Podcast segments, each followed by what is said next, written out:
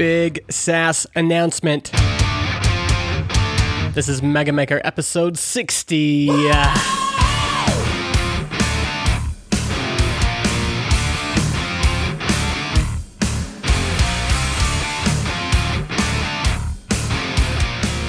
Well, oh, wow. Mega Maker listeners, welcome back. It is March 8th, 2018. Got big news, big news I've been sitting on for quite a while, and I want to take this episode to tell you the story. Let's start here. Back in the spring of 2015, I was chatting with Nathan Barry.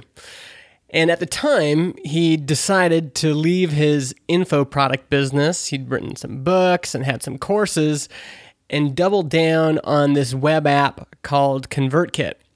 And I remember at the time, this decision just seemed ridiculous to me. Uh, I was working as a product manager for Sprintly, but I just published my first book, Marketing for Developers.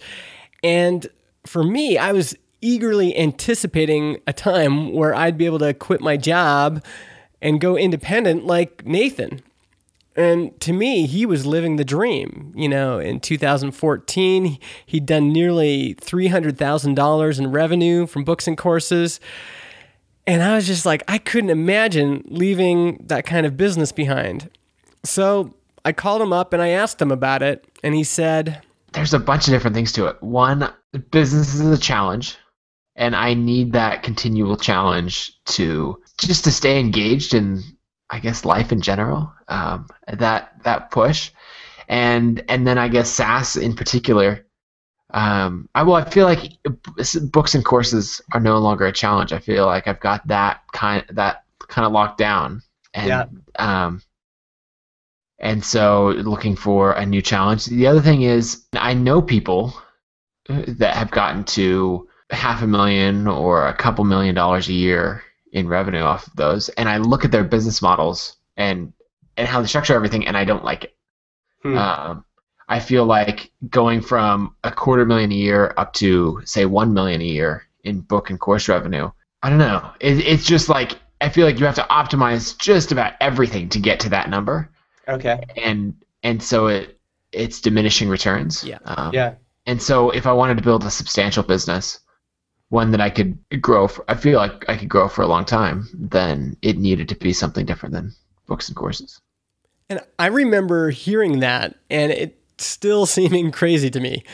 In 2014, the year before this conversation, ConvertKit had done about $39,000 in revenue.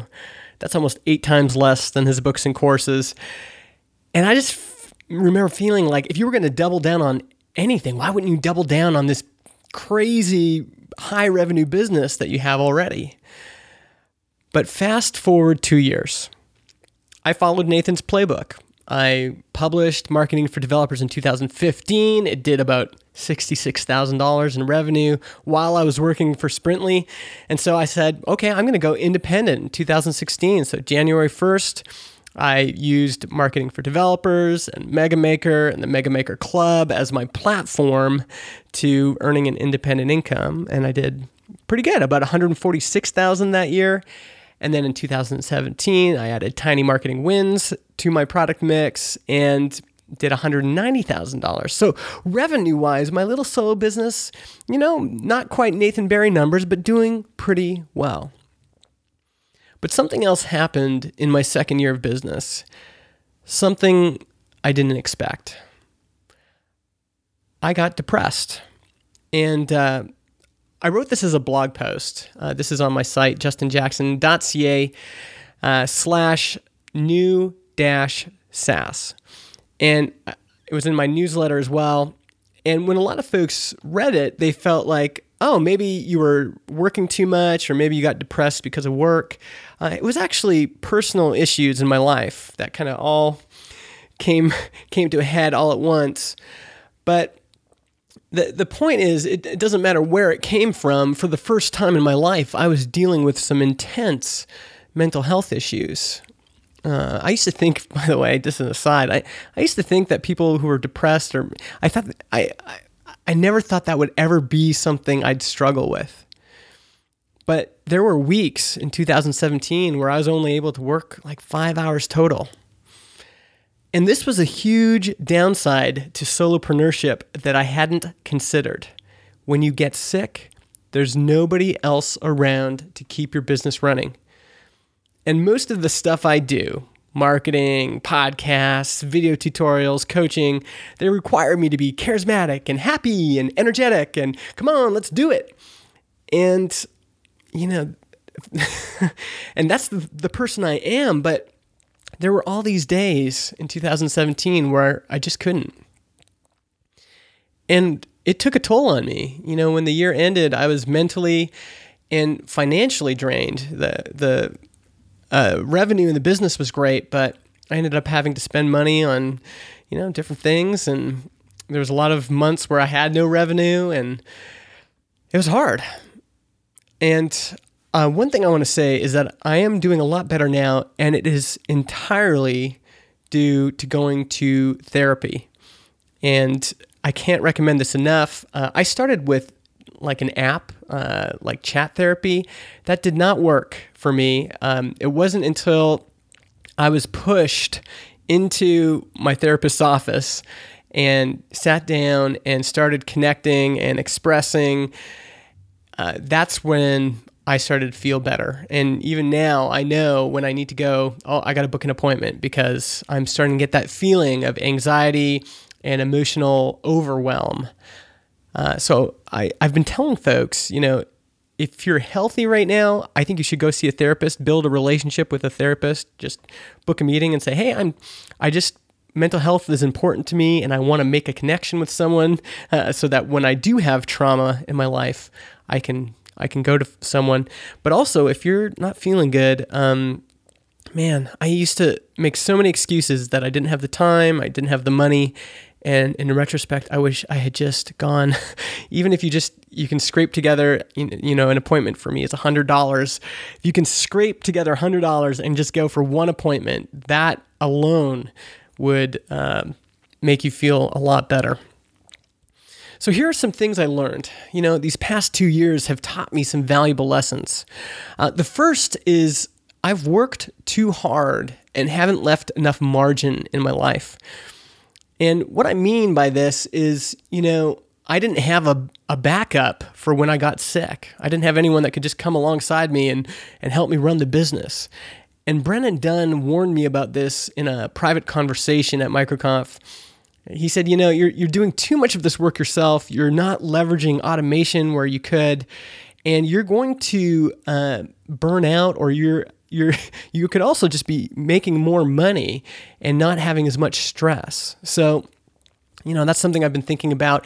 I have been acting on this. I hired a, a contractor, uh, Tim Aton, to help me with Facebook ads and some other things. I hired Gary, who uh, his he's Pixel Bud online, uh, to help me with web development. So I've been making steps here, but it was in response to this conversation I had with Brennan. Uh, the second thing is that the info products business is hard to scale.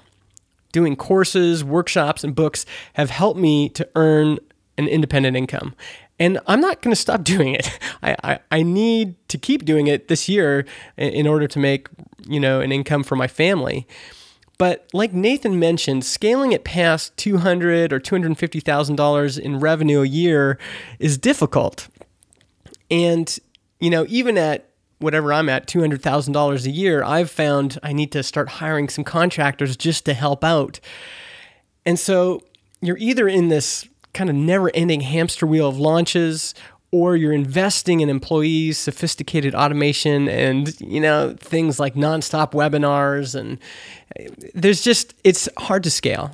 Now, if you're thinking about doing a book or a course or something like that, I wouldn't say don't do it.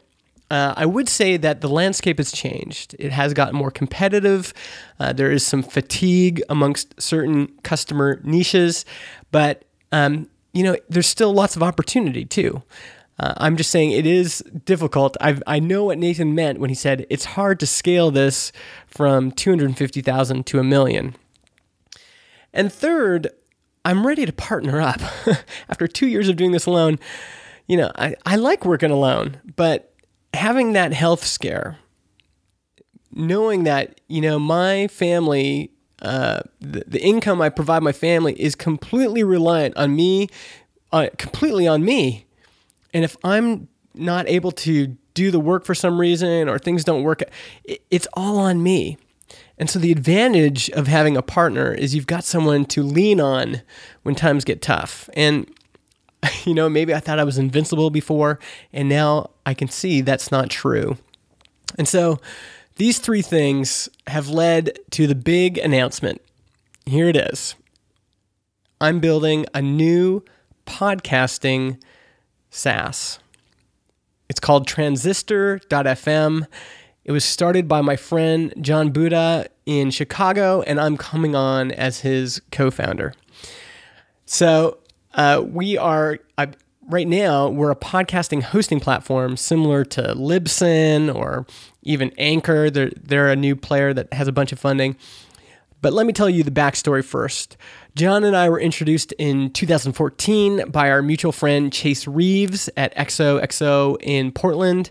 Uh, I've got a great photo of the day we met in this blog post. I'll link to it in the show notes. Uh, podcast.megamaker uh, slash 60. Are we at 60 already? Wow. Um, and so when we met at the time, I was writing marketing for devs. Jon was working on a podcasting app with someone else. So he's he's done this before. Uh, and he invited me to host uh, Product People, my podcast with him, and we just enjoyed hanging out together. So at the end of the the festival, uh, we said, you know, we should build something together someday. Just we just had this sense about each other. We liked each other. We trusted each other. We felt we had complementary skills, and so we just hey, let's do something someday. And uh, Jon's first podcasting app didn't work out. Um, he was in a partnership that uh, kind of parted ways. And he eventually got a job doing full stack web development in Chicago. Uh, we kept in touch and we met up again at XOXO in 2015. Again, we're like, ah, we should build something together. And then in 2016, we did, we tried to create uh, our first app together, which was a community platform. It was going to be called Group Shout and you know we did a bunch of validation work and we ultimately decided not to move forward with that idea but it had given us a chance to work together it had given us a, a perspective of what it would be like to partner up on something and then finally, just recently in December 2017, Jon told me about a new podcasting startup he'd started called Transistor.fm. And he, like me, was getting tired of working on it by himself. And so I was tired of working solo, so we started talking about partnering up. And we just finished all signing all the legal documents and all that stuff last week. So we are now official co-founders in um, we used Stripe Atlas actually. We're in uh, C Corp in uh, Delaware. And so that's what we're doing. Um, what is transistor.fm? How does it compare to other podcasting apps? I'll talk about this in the future, but the the main our main kind of angle right now is that there are lots of podcasting apps. There's lots of ways to host podcasting files and upload MP3s and create show notes and syndicate the feed and all that stuff. But businesses like Basecamp eBay and CodePen have discovered the power of having a branded podcast. So instead of running ads on someone else's show, they're investing in building their own audience on their own podcast. And we want to make Transistor the best way to create a podcast for your business. And we're fortunate, we already have users. Cards Against Humanity was our first paying customer. Uh, their show, The Good News Podcast, is hosted on Transistor. And since launching the beta in December, we have a handful of other shows, and we've already served 2 million podcast downloads. That's unbelievable to me. So, yeah, we want to aim to help companies overcome the challenges of making a podcast. And I'll tell you more about that in the future. We've got lots of plans. Um, this will be a side project for both of us in 2018. He's going to continue to work full time. I'm going to continue to sell my products and do coaching and pay, to pay the bills. Um, so don't, if you've been waiting, wanting to get marketing for devs or tiny marketing wins, this is a good time to get it. Um, but one of the things that excites me, especially for uh, my tiny wins customers, but really for everything I'm doing, is that I'm going to be able to use Transistor as a live case study for my tutorials everything I'm learning and applying on my SaaS, on my web app, in terms of product and marketing, I'll be sharing with you folks. So, if you want to follow along with Transistor, subscribe to our podcast. It is called Build Your SaaS. That's S A A S dot transistor dot FM. Uh, it should be on iTunes by now. I submitted it uh, just today. Hopefully, uh, iTunes has it in their directory, so it'll be on Overcast and everything else as well. You can follow us on Twitter. We're at Transistor FM, or you can sign up for our waiting list, transistor.fm. That's the website, yeah, transistor.fm.